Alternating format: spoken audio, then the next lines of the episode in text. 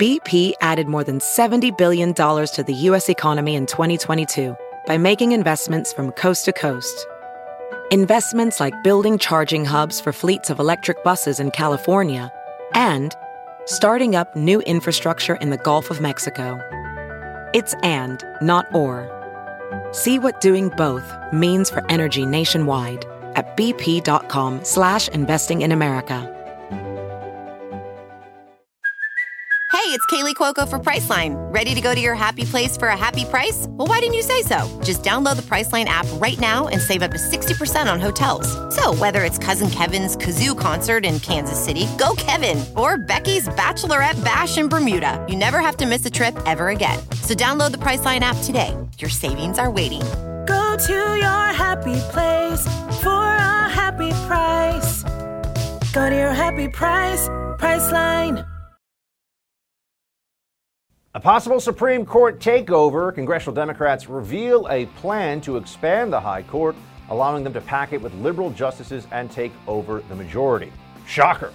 Friends, it's time for Hold the Line.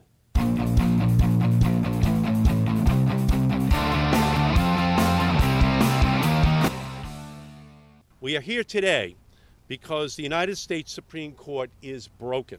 It is out of balance, uh, and it needs to be fixed. It also will enable us to do justice and to rectify the great injustice that was done in packing the court. And t- some people will say we're packing the court. We're not packing it, we're unpacking it. Senator McConnell and the Republicans packed the court over the last couple of years.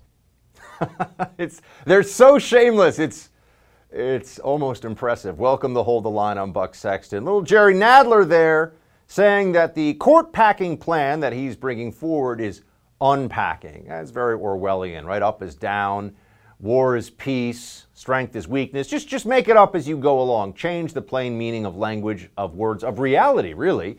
Anything for power, Democrats, right? That's the plan. That's what they're going to do. Um, look, let's just first establish, let's have a little fun with this. Uh, the Democrats are enormous hypocrites. They're, they're tremendous frauds on this issue. And we could go back not even just to the most recent campaign where Joe Biden was playing this tap dance around whether he would support packing or not. We'll get to that. Uh, but you go back to Joe Biden in 1983, right near the time that I was born. Here's what he was saying about court packing back then. President Roosevelt clearly had the right to send to the United States Senate and the United States Congress a proposal to pack the court. It was totally within his right to do that. He violated no law. He was legalistically absolutely correct, but it was a bonehead idea. It was a terrible, terrible mistake to make, and it put in question uh, for an entire decade the independence of the most significant body, including the Congress, in my view, the most significant body in this country, the Supreme Court of the United States of America. A boneheaded idea. What changed? Oh, that's right. The composition of the court. Democrats need it to be a super legislature. That's what they view the Supreme Court as. When they can't actually ram through what they want through Congress, the Supreme Court will just give it to them. Right? Roe v. Wade being the best example, but there are many examples of this where all of a sudden we have to listen to whatever nine lawyers in judges' robes say, and that's the end of it. Democrats love it when they get their way, no matter how much it violates the Constitution or even common sense. But right now, they've got a little bit of a problem. The court is not radical right by any stretch of the imagination, but it does have a rightward tilt if you look at the 6 3 makeup of who's on what side of the aisle. Also, can we stop pretending that the Supreme Court isn't obviously a political body at this point? Look, look who we've got here. The liberals. There you go. Okay, and then on the on the left you got the conservatives, six of them. So six and three, and and I just want to say that this, uh, if you're going to point to what happened in what Biden said in 1983, and say, well, that was a long time ago, much has changed. Okay, well, here he is in 2005. In the summer of 37, Roosevelt had just come off a landslide victory over Alf Landon. He had a Congress made up of solid new dealers, but the nine old men of the court were thwarting his agenda. In this environment, Roosevelt, and remember this old adage about power corrupts and absolute power corrupts absolutely, corrupted by power, in my view, unveiled his court packing plan. He wanted to increase the number of justices to 15, allowing himself to nominate those additional judges. It took an act of courage on the part of his own party institutionally to stand up against this power grab. Hmm. And if you're wondering, in the most recent presidential campaign, that same man, Joe Biden, when he was asked if he would support court packing, said he couldn't give an answer because that's all the press would talk about that day. So it's not that new that we're up against this now. The Democrats have clearly decided to shift in favor of an absolutist, scorched earth approach. Will they actually go so far here as to cross this Rubicon? Are they willing to do it? To pack the Supreme Court, which then, of course, means that the next time you have a Republican administration, there'd be abs- there'd be tons of pressure on them to add more judges and more judges. I mean, give it uh, give it 10 or 15 years. What are we going to have? 20 Supreme Court justices? Well, I guess you'd have to have 21. You want it to be an odd number, but you understand where I'm going with this. Even none other than the recently sainted Ruth Bader Ginsburg, sainted on the left, said this in 2019 about court packing. Here she is. This court has had as few as five, as many as 10. Nine seems to be a good number, and it's been that way for, for a long time. I think that was a bad idea when President Franklin Delano Roosevelt tried to pack the court. Yeah, but that won't that won't stop them now if they think they can get away with it. The question really becomes do they worry about paying a political price in all of this? Are, are, they concerned that if they go forward with this power grab, the American people will punish them in the midterm elections? That's one point of view on it, but there's also another. And that's the Democrats seem to be so full, so brimming with confidence, you could even say overconfidence right now, that perhaps they view this as an opportunity to forever change the American political landscape that over the course of the next two or three years, they view it as possible, should they say, get rid of the filibuster, pack the court, pass H.R. 1, to create a one party state, a de facto one party state in America, where there's the Democrats controlling 70 to 80 percent of the political power in the country, and then there's a leftover rump Republican Party that doesn't really actually have any real means, any real mechanisms of standing in front of the Democrat onslaught and stopping their political plans. Uh, there are other countries where this has happened. This is not something that's unheard of. Democrats may even look to our south, to Mexico, where the PRI was the party in power in a democracy, at least ostensibly, for over 70 years. One party control. It was broken about a decade ago, but nonetheless, it can happen, and it could happen here. What does the American political landscape look like if Democrats do these things? Get rid of the filibuster, pass H.R. 1, pack the Supreme Court, continue with this open border, and then, of course, get through an amnesty for not just permanent status, but citizenship, adding millions of Democrat voters, likely Democrat voters, to the rolls. What do we think then? We're going to be looking at 10 or 15,000 vote contests in states like Georgia or Michigan or Pennsylvania? Really think that's what the electoral map's going to look like in the future? So while they may recognize that under our current political reality, the Democrats are playing with fire should they pack the courts, they also can look far ahead enough to understand that if they go for it all right now under this Biden administration, they may be in a position to make sure they win all future elections as well. It doesn't matter. It will forever alter what it is to be uh, having elections in this country. So these are the stakes we're seeing right now. Perhaps they just back off of this. And then there's also that the, the pretense of moderation that will come. Oh, look, Democrats, they didn't pack the courts, so sure they should spend $2 trillion on infrastructure when only 25% of it actually has anything to do with infrastructure. Sure, they should go for it. Yeah, that's the way it's going to be presented to you. So just get ready for that talk more about this in just a second with what, what is the Democrat plan here really? What game are they playing? Got a man who could speak to this in detail. Dinesh D'Souza. He joins me to talk about Democrats' power grab and the Supreme Court. That's up next. Have you ever wanted to invest in real estate, but you didn't have the time to do it on your own? Well, I felt exactly that way until about a year ago. I've always loved the idea of real estate investment, but I didn't know how to invest while staying committed to all my obligations. Like you, I'm really busy. And real estate's complicated and, and can be risky, right? Well, then I met my friends at Done For You Real Estate, and they got me my start. They took all the guesswork out of it for me. They found me an awesome property. They rented it out for me right away. They managed the tenant for me, and now I get a check every month like clockwork. Okay, they took me from every step in this process, one to the next, making sure that I knew what city, what house, what management team, all of it. They got it all in place for me. Don't wait another second to see if my buddies at Done For You Real Estate can do for you what they did for me. Visit doneforyoubuck.com to see how it works. Again, that's doneforyoubuck.com. If you want to start your real estate investment journey today, but do it with experts that'll take you through every step of the process, and you'll be more successful this way. doneforyoubuck.com.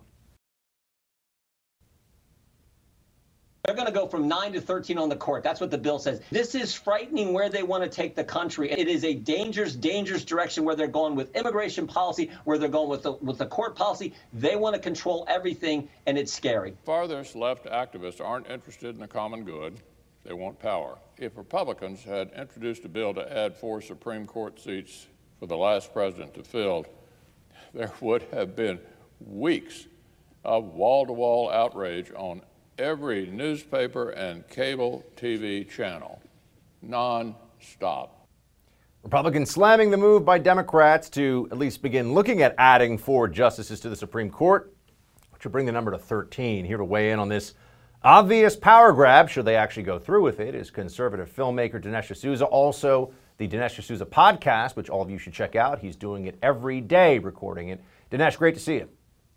Hey, my pleasure. Good to be with you. I, Dinesh, I, I, see this. I see the headline. It, it, it, hits last night on the on the news sites, and then today I know we're all going to be talking about this. This part of me just feels like, how could we be, even be surprised at this point? Everything about the Biden administra- eh, administration so far seems to be no good faith, no no middle ground, scorched earth, my way or the highway. I agree. And I think that it is a little bit of our naivete not to expect this and, in fact, not to anticipate it. If you you know, you played Mitch McConnell basically saying if we had done this uh, a year or two ago, they would have been screaming. Well, maybe we should have done it.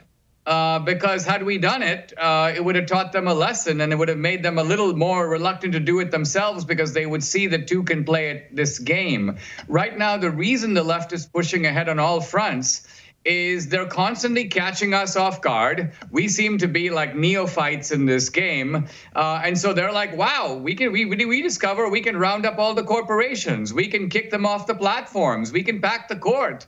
Uh, and we're, we're discovering it's the, all of this is meeting with surprisingly little resistance other than the kind of just sort of shows of outrage um, you know, and so I think the left feels emboldened by the fact that they're not meeting any significant resistance, and they know that we won't dream of doing it to them.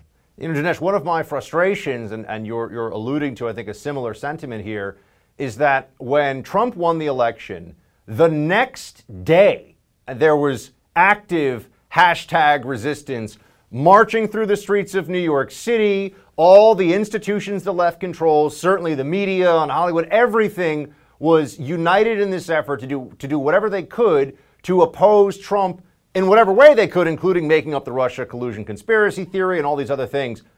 Where is our hashtag resistance on the right? It, it feels like we're we're hoping that they're going to exhaust themselves with these attempts at autocracy in a one-party state. I think that's a very bad strategy.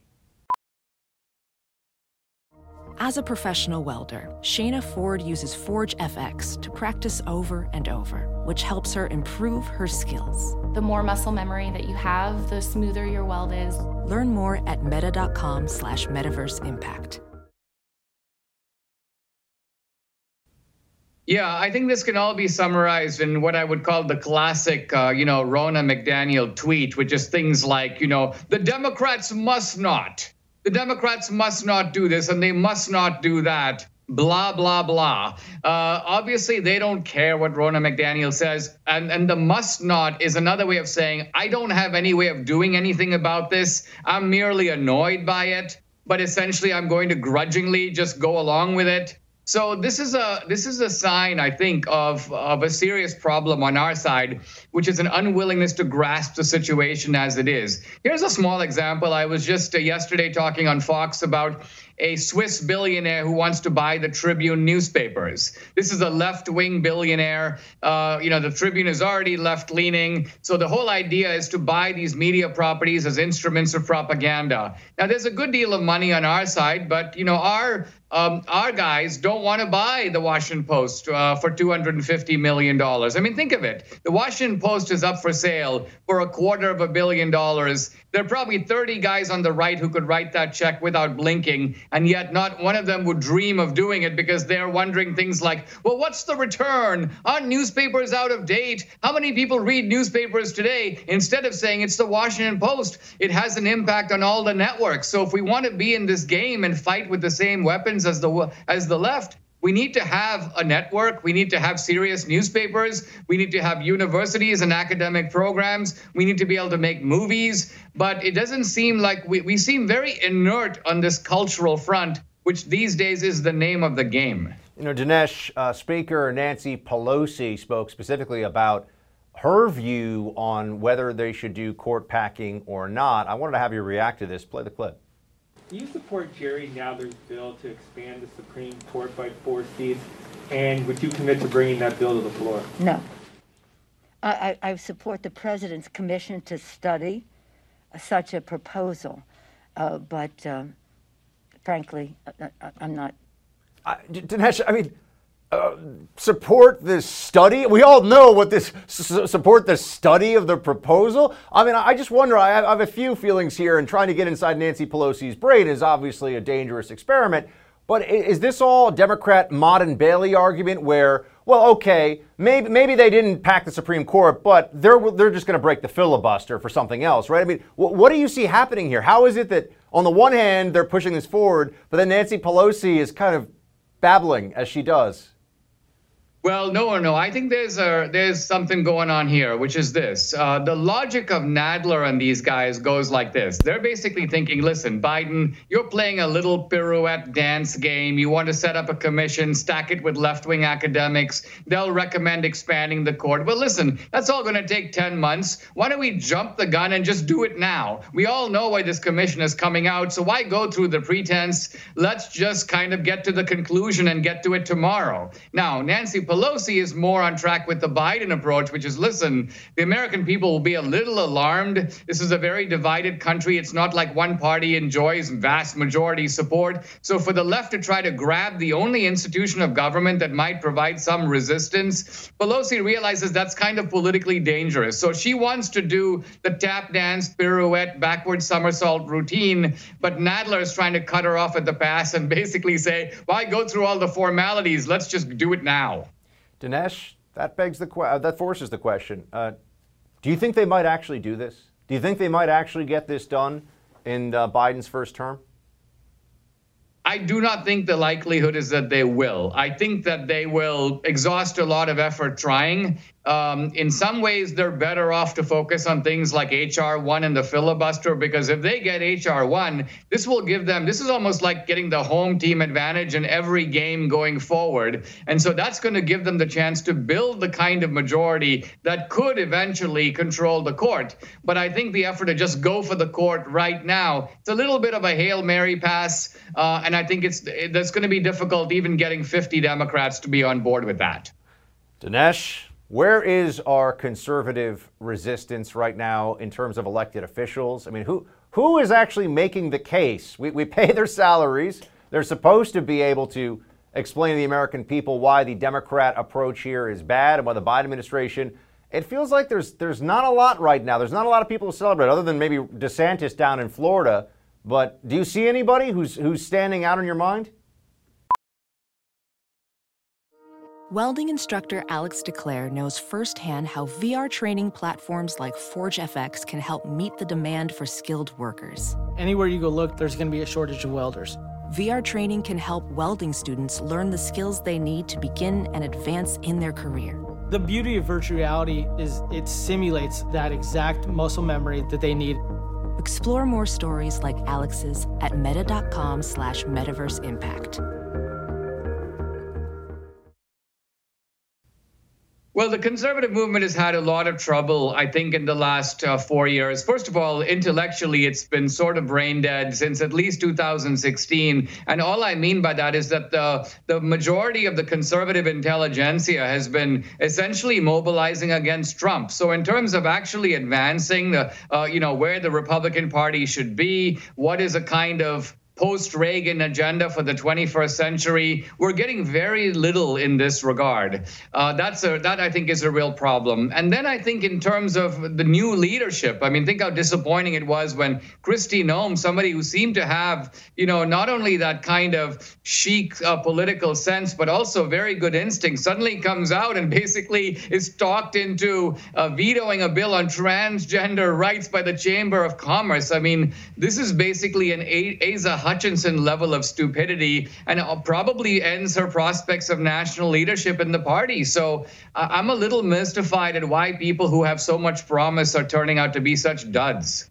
Dinesh D'Souza, everybody. Check out the Dinesh D'Souza podcast wherever you listen to podcasts, out every Monday through Friday. Dinesh, good to see you. My pleasure. The Johnson & Johnson vaccine remains on pause as Pfizer CEO just announced a third dose of their vaccine is Likely. That's right. We'll break down the latest on all things COVID vaccination in tonight's Buck Brief. I've warned you about home title theft, where cyber thieves remove you from your home's title and become the owner. I said, you better get home title lock because it's coming. Well, if you're on Facebook, the big breach is already here. Facebook had 500 million accounts exposed to cyber thieves, and according to a retired FBI cybercrime expert, Everything thieves need to take the home address that you've got and actually make it seem like it's theirs, uh, it's already out there. You see, the thief forges your signature on a quitclaim deed stating you sold your home to him. He'll leave you in debt or even have you evicted. It's not a complicated process for the bad guys. So you got to do what I did protect your home with Home Title Lock. That's right, Home Title Lock protects you from home title theft. You can go right now to HometitleLock.com and register your address to see if you're already a victim, then sign up for 30 free days of protection during this high risk breach period. Again, go to HomeTitleLock.com now. Use promo code RADIO. That's HomeTitleLock.com, promo code RADIO. Vaccination numbers nationwide are starting to look pretty good. We're having tens of millions of Americans getting their full vaccination dosage behind them, and yet there are still concerns about when we can actually return to normal. Part of this comes from how effective are these vaccines really at preventing infection and for how long? We do have some numbers to talk about with this. We'll get into it on the Buck Brief.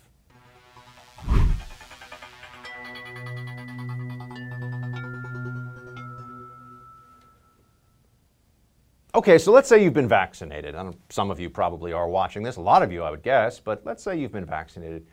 Currently, Dr. Fauci and the CDC guidance that he speaks for, even though he doesn't work at the CDC, uh, tell you that you have to continue to wear a mask. You have to keep masking up. You're not allowed to let your guard down, as he says. But I thought the whole point of getting vaccinated was that you're safe from the disease yourself. And also, about 100 years of modern medicine and vaccine history show us that you're also very, very unlikely to give it to somebody else, right? Can't get it, can't give it. You know, it's, it's, it's very unusual, say, for somebody who can't actually have a, an infection manifest in their body, but they're going to pass the infection to someone else's body. That, that doesn't make a lot of sense, does it? Now, it's possible you could have a low grade infection after a vaccine, and then perhaps, again, what are the real risk factors here? Perhaps, perhaps pass that on to somebody else. But what do the real numbers tell us? Well, the Wall Street Journal came out today with this. The U.S. Centers for Disease Control and Prevention have identified a small cohort of approximately 5,800 cases of COVID 19 infection among more than 66 million Americans who have completed a full course of vaccination. These so called breakthrough cases, which are defined as positive COVID 19 test results received after at least two weeks after a patient received their final vaccine dose, represent 0.008% of the fully vaccinated population. Friends, come on. I mean, we're talking about what, a roughly 1 in 10,000 shot here of actually getting COVID after you've been vaccinated? That's not safe enough? Still, still got to wear your masks? Really? uh, when are we able to not wear the masks then? When are we able to stop with this pandemic theater stuff we see all the time? Take your temperature when you go into a restaurant, signs everywhere telling you to wash your hands. Oh, yeah, that saved a lot of us, I'm sure. The little markings you have in an elevator, you have it here in New York, I've seen it other places too, telling you where to put your feet so you can be better at social distancing, as if we're all a nation of morons. This is what Fauciism has foisted upon us. This is what it has created. And so now, when we see that, as many of us were saying all along, of course, vaccinated people with a highly effective vaccine, your chance of getting and giving is also going to be very, very low.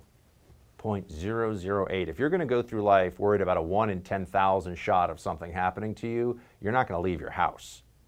This is just crazy.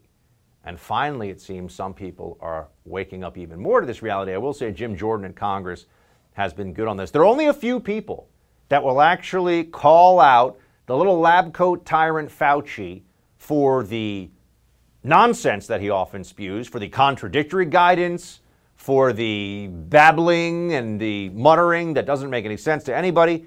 Uh, I, I want to play this. this is, we've got about a minute that you should watch here of an exchange today between Congressman Jim Jordan and Anthony, Dr. Anthony Fauci on exactly this issue of okay, we got numbers, we know it's really safe now after the vaccine. So when do we get to actually tell vaccinated people that they can just live their lives? Watch. What measure? What, I mean, are, are we just going to continue this forever, or when does when does no. when do we get to the point? What measure? What standard? What objective uh, outcome do we have to reach before before Americans get their liberty and freedoms back? You know, I, you're indicating liberty and freedom. I look at it as a public health measure to prevent people from dying and going to the hospital. You don't think Americans' liberties have been threatened the last year, Dr. Fauci? They've been assaulted. Their liberties have. I don't look at this as a liberty thing, Congressman Jordan. Well, that's obvious. as a public health thing.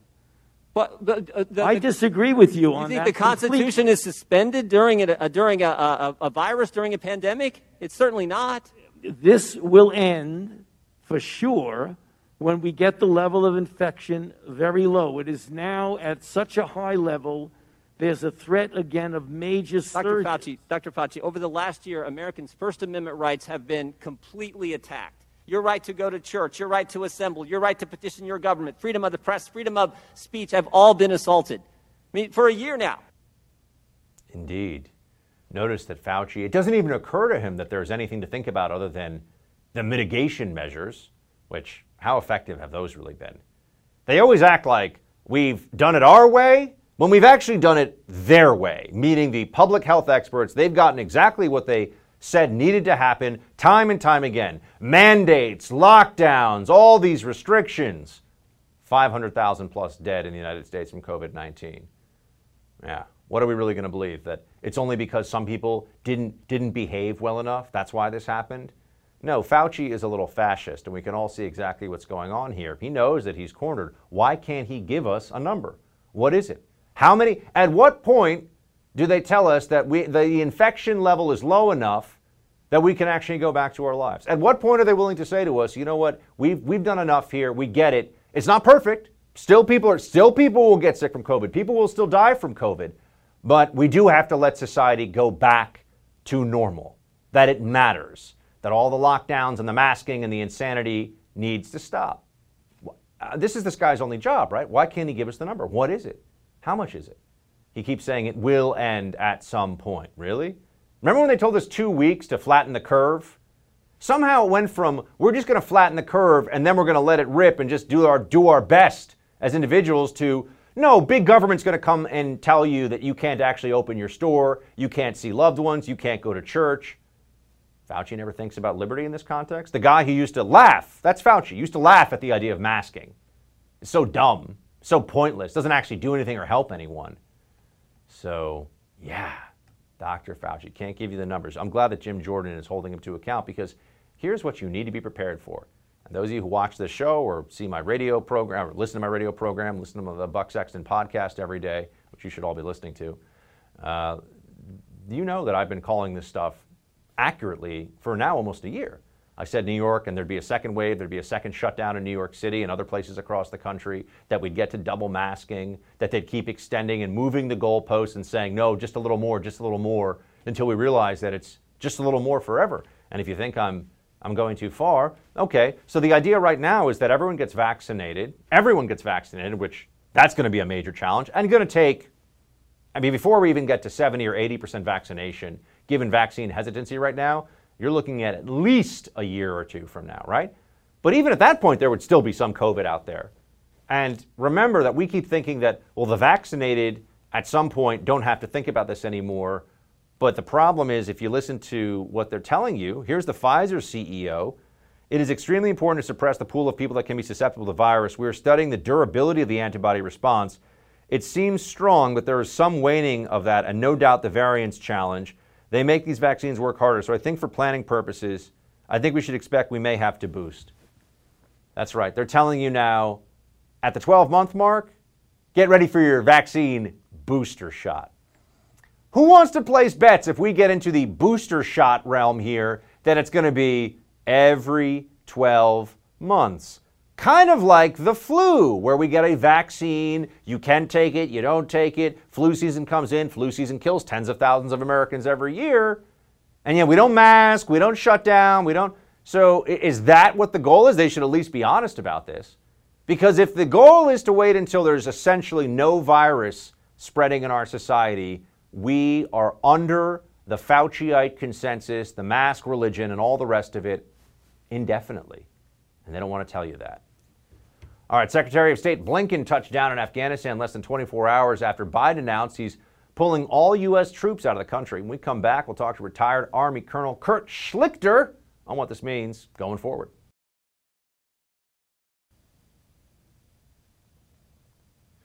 Less than 24 hours after President Biden announced U.S. troops will leave Afghanistan by September 11th, Secretary of State Blinken landed in the country to meet with senior Afghan leaders and U.S. troops. I'm here to, to demonstrate uh, our ongoing commitment to uh, the Islamic Republic, to the people of Afghanistan. Here to react, we have senior columnist at townhall.com, Kurt Schlichter. Uh, it says a lot about security. Secretary Blinken still had to sneak into the country less than two decades after American troops arrived. Uh, it's pretty pretty interesting. But, but Kurt, you know, you were uh, in the United States military for quite some time. I know you're in the reserves. Tell me this, man. What do you think? Just start with the top line here. Is Biden ra- is Biden making the right move? Well, look, I, I think it's long since uh, time that we move out of Afghanistan and uh, uh cease a war that we've decided that we refuse to win. Uh, is he botching it? Yeah, of course he is. It's it's going to be a disaster. And I I, I loved uh, you know I, am sitting there watching the uh, Afghan president listen to Tony Blinken go, oh, we're totally behind you, and he's no doubt thinking, yeah, that's what you said to the guy in uh, South Vietnam. So if I were uh, if I were uh, the ambassador to uh, American ambassador to Afghanistan right now, I'd have my uh, embassy engineer going up and checking on the roof, make sure they can support helicopters.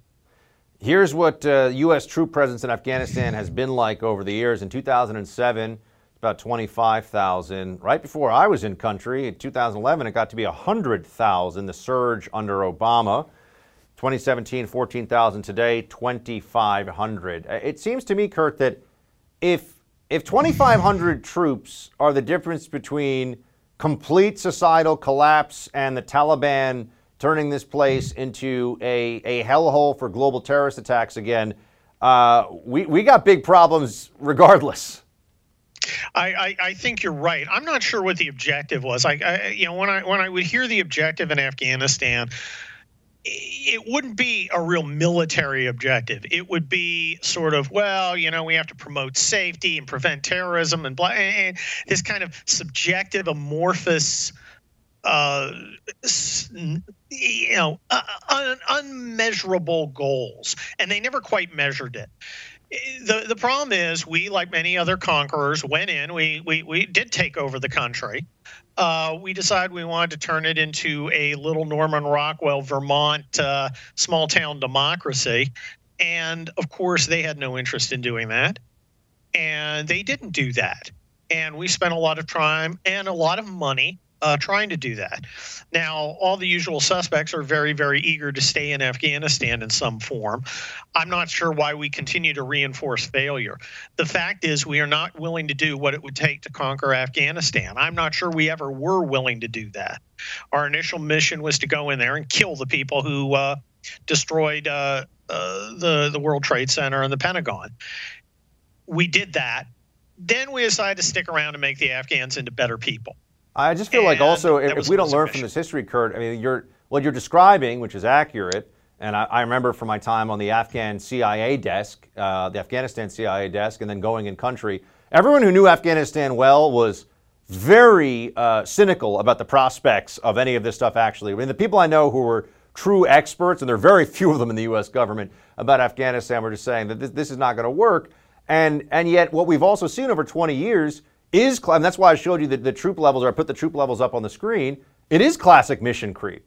And yet there seems to be this belief. I mean, you, you see it up there again. There, there seems to be this belief, Kurt, that, well, we can keep 2,500 there, and that will keep the Taliban at bay, uh, maybe for another couple of years even. But at what point do we realize that if we have to keep 2,500 troops in place, otherwise we're going to get hit with more 9 11s, we got much bigger problems. Well, look, I, I'm hoping that they learned a lesson about not letting themselves become a base to uh, strike at Americans uh, in the United States. I mean, ho- ho- may- maybe we've done that. Uh, but if they haven't, I'm not sure what our interest in Afghanistan is. I mean, now, now, now the mission is kind of changed. There's some people saying, well, you know, Afghanistan make a great base to threaten China. Well, okay, that's no. Let's just, you know, it, it, at some point we have to understand that we're not going to convert the world, and uh, and we also have to understand that we need to reset to strategic objectives that we're prepared to obtain. The, the problem is, you know, they, they, they always try and teach you, well, you know, strategy shouldn't be restrained by constraints uh, like uh, resources and, and the like. But in, in, in, fact, it really should. Because if we're not willing to put the uh, uh blood and treasure on the line, then we shouldn't do it. Let me ask you, Kurt, you know, General, General Petraeus, who I, I've always I've known uh, from, from his time in, in various roles and, and people around very close to him.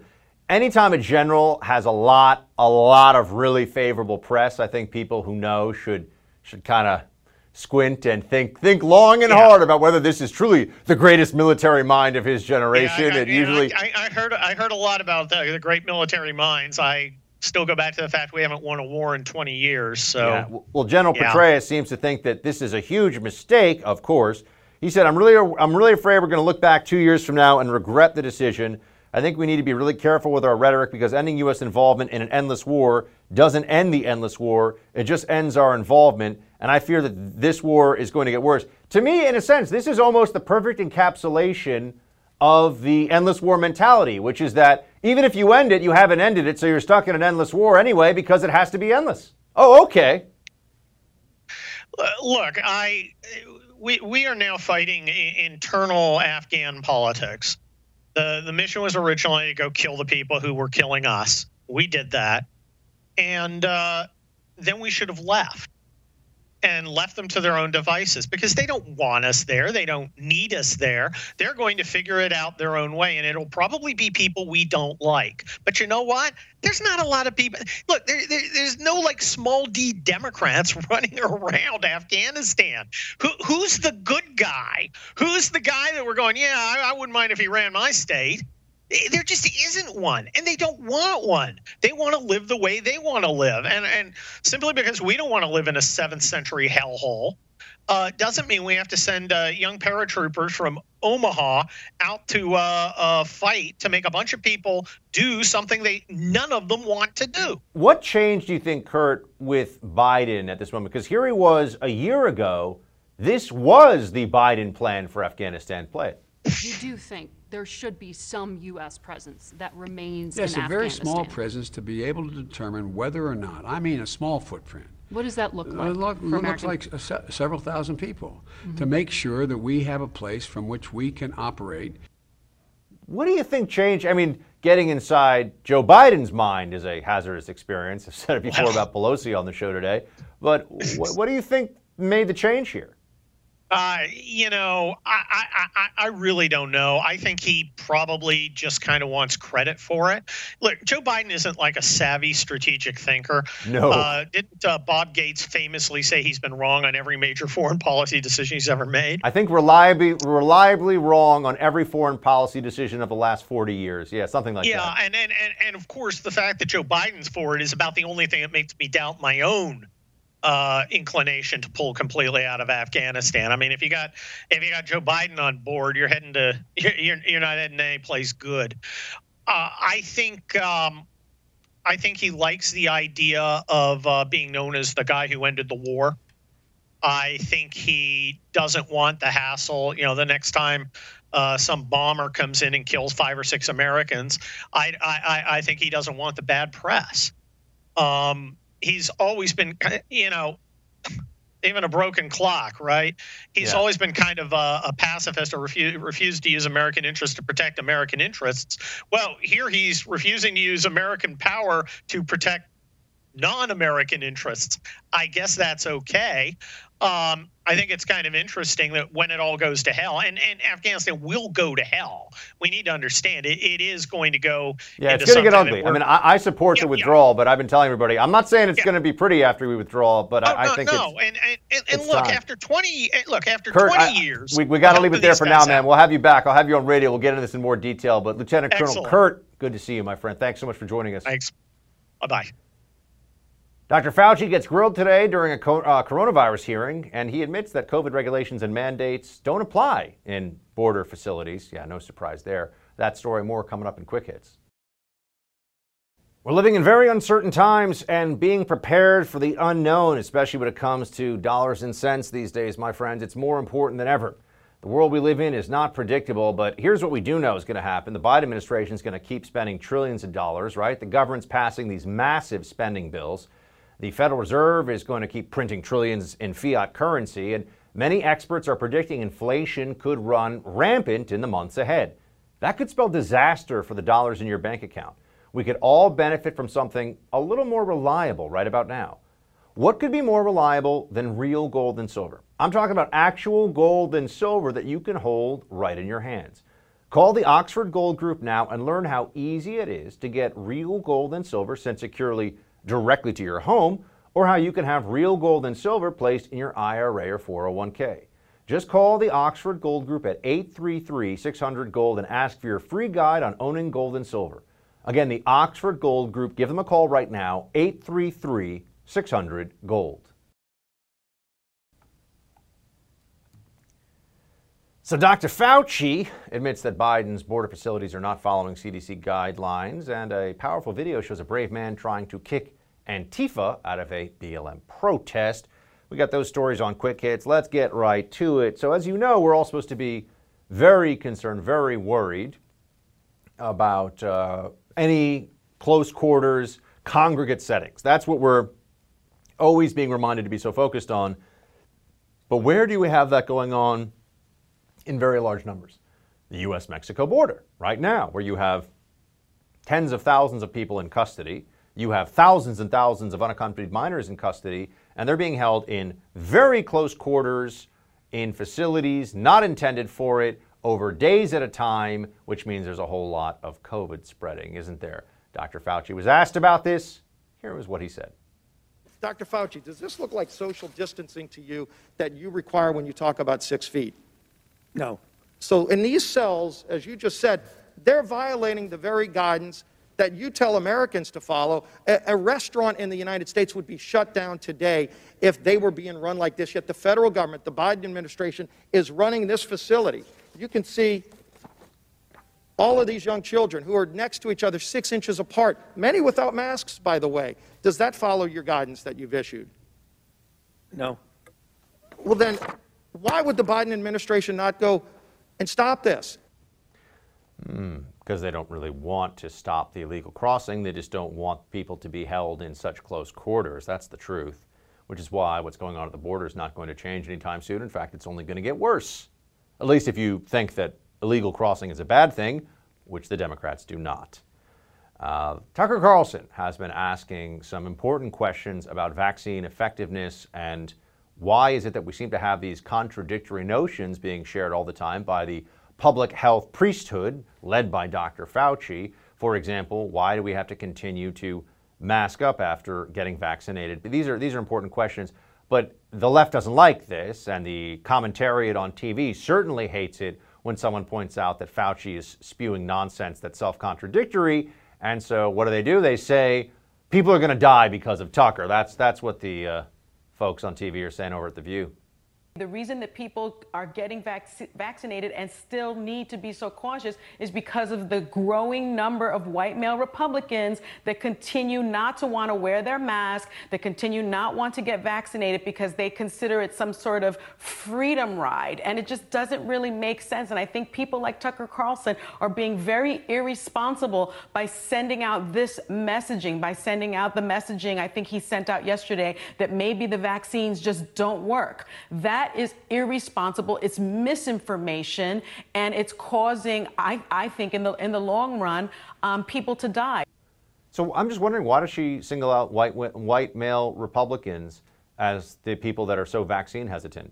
Is, is she unfamiliar with the fact that there's very widespread vaccine hesitancy among Black and Hispanic uh, members of our American community? I'm just, I'm just wondering, does that ever cross the, her mind? No, of course not. It's, it's an opportunity to make a cheap political point, to take a cheap shot, and she takes it because, I mean, it's the view, folks. A lot of ignorance there, that's for sure. Um, something else to maybe give you a good close to the, to the show here. A, uh, a man who tried to discourage Antifa from engaging in violence at a protest. Let's take a look at what happened. Hey, hey, don't you dare! Don't you dare! Don't you dare!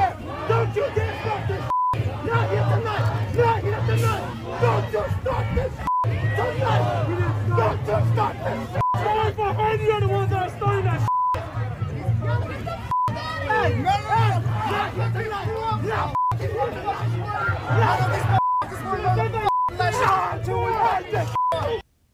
Looks like um, BLM and Antifa have to figure out are they on the same page here or not? But not our problem. Well, I guess it's the whole country's problem actually because they're looking like they may end up destroying Minneapolis and who knows how many other cities because of, of justice or, or something, right? Yeah. That's it for tonight's Hold the Line. We got the No Spin News with Bill O'Reilly up next. Shields high.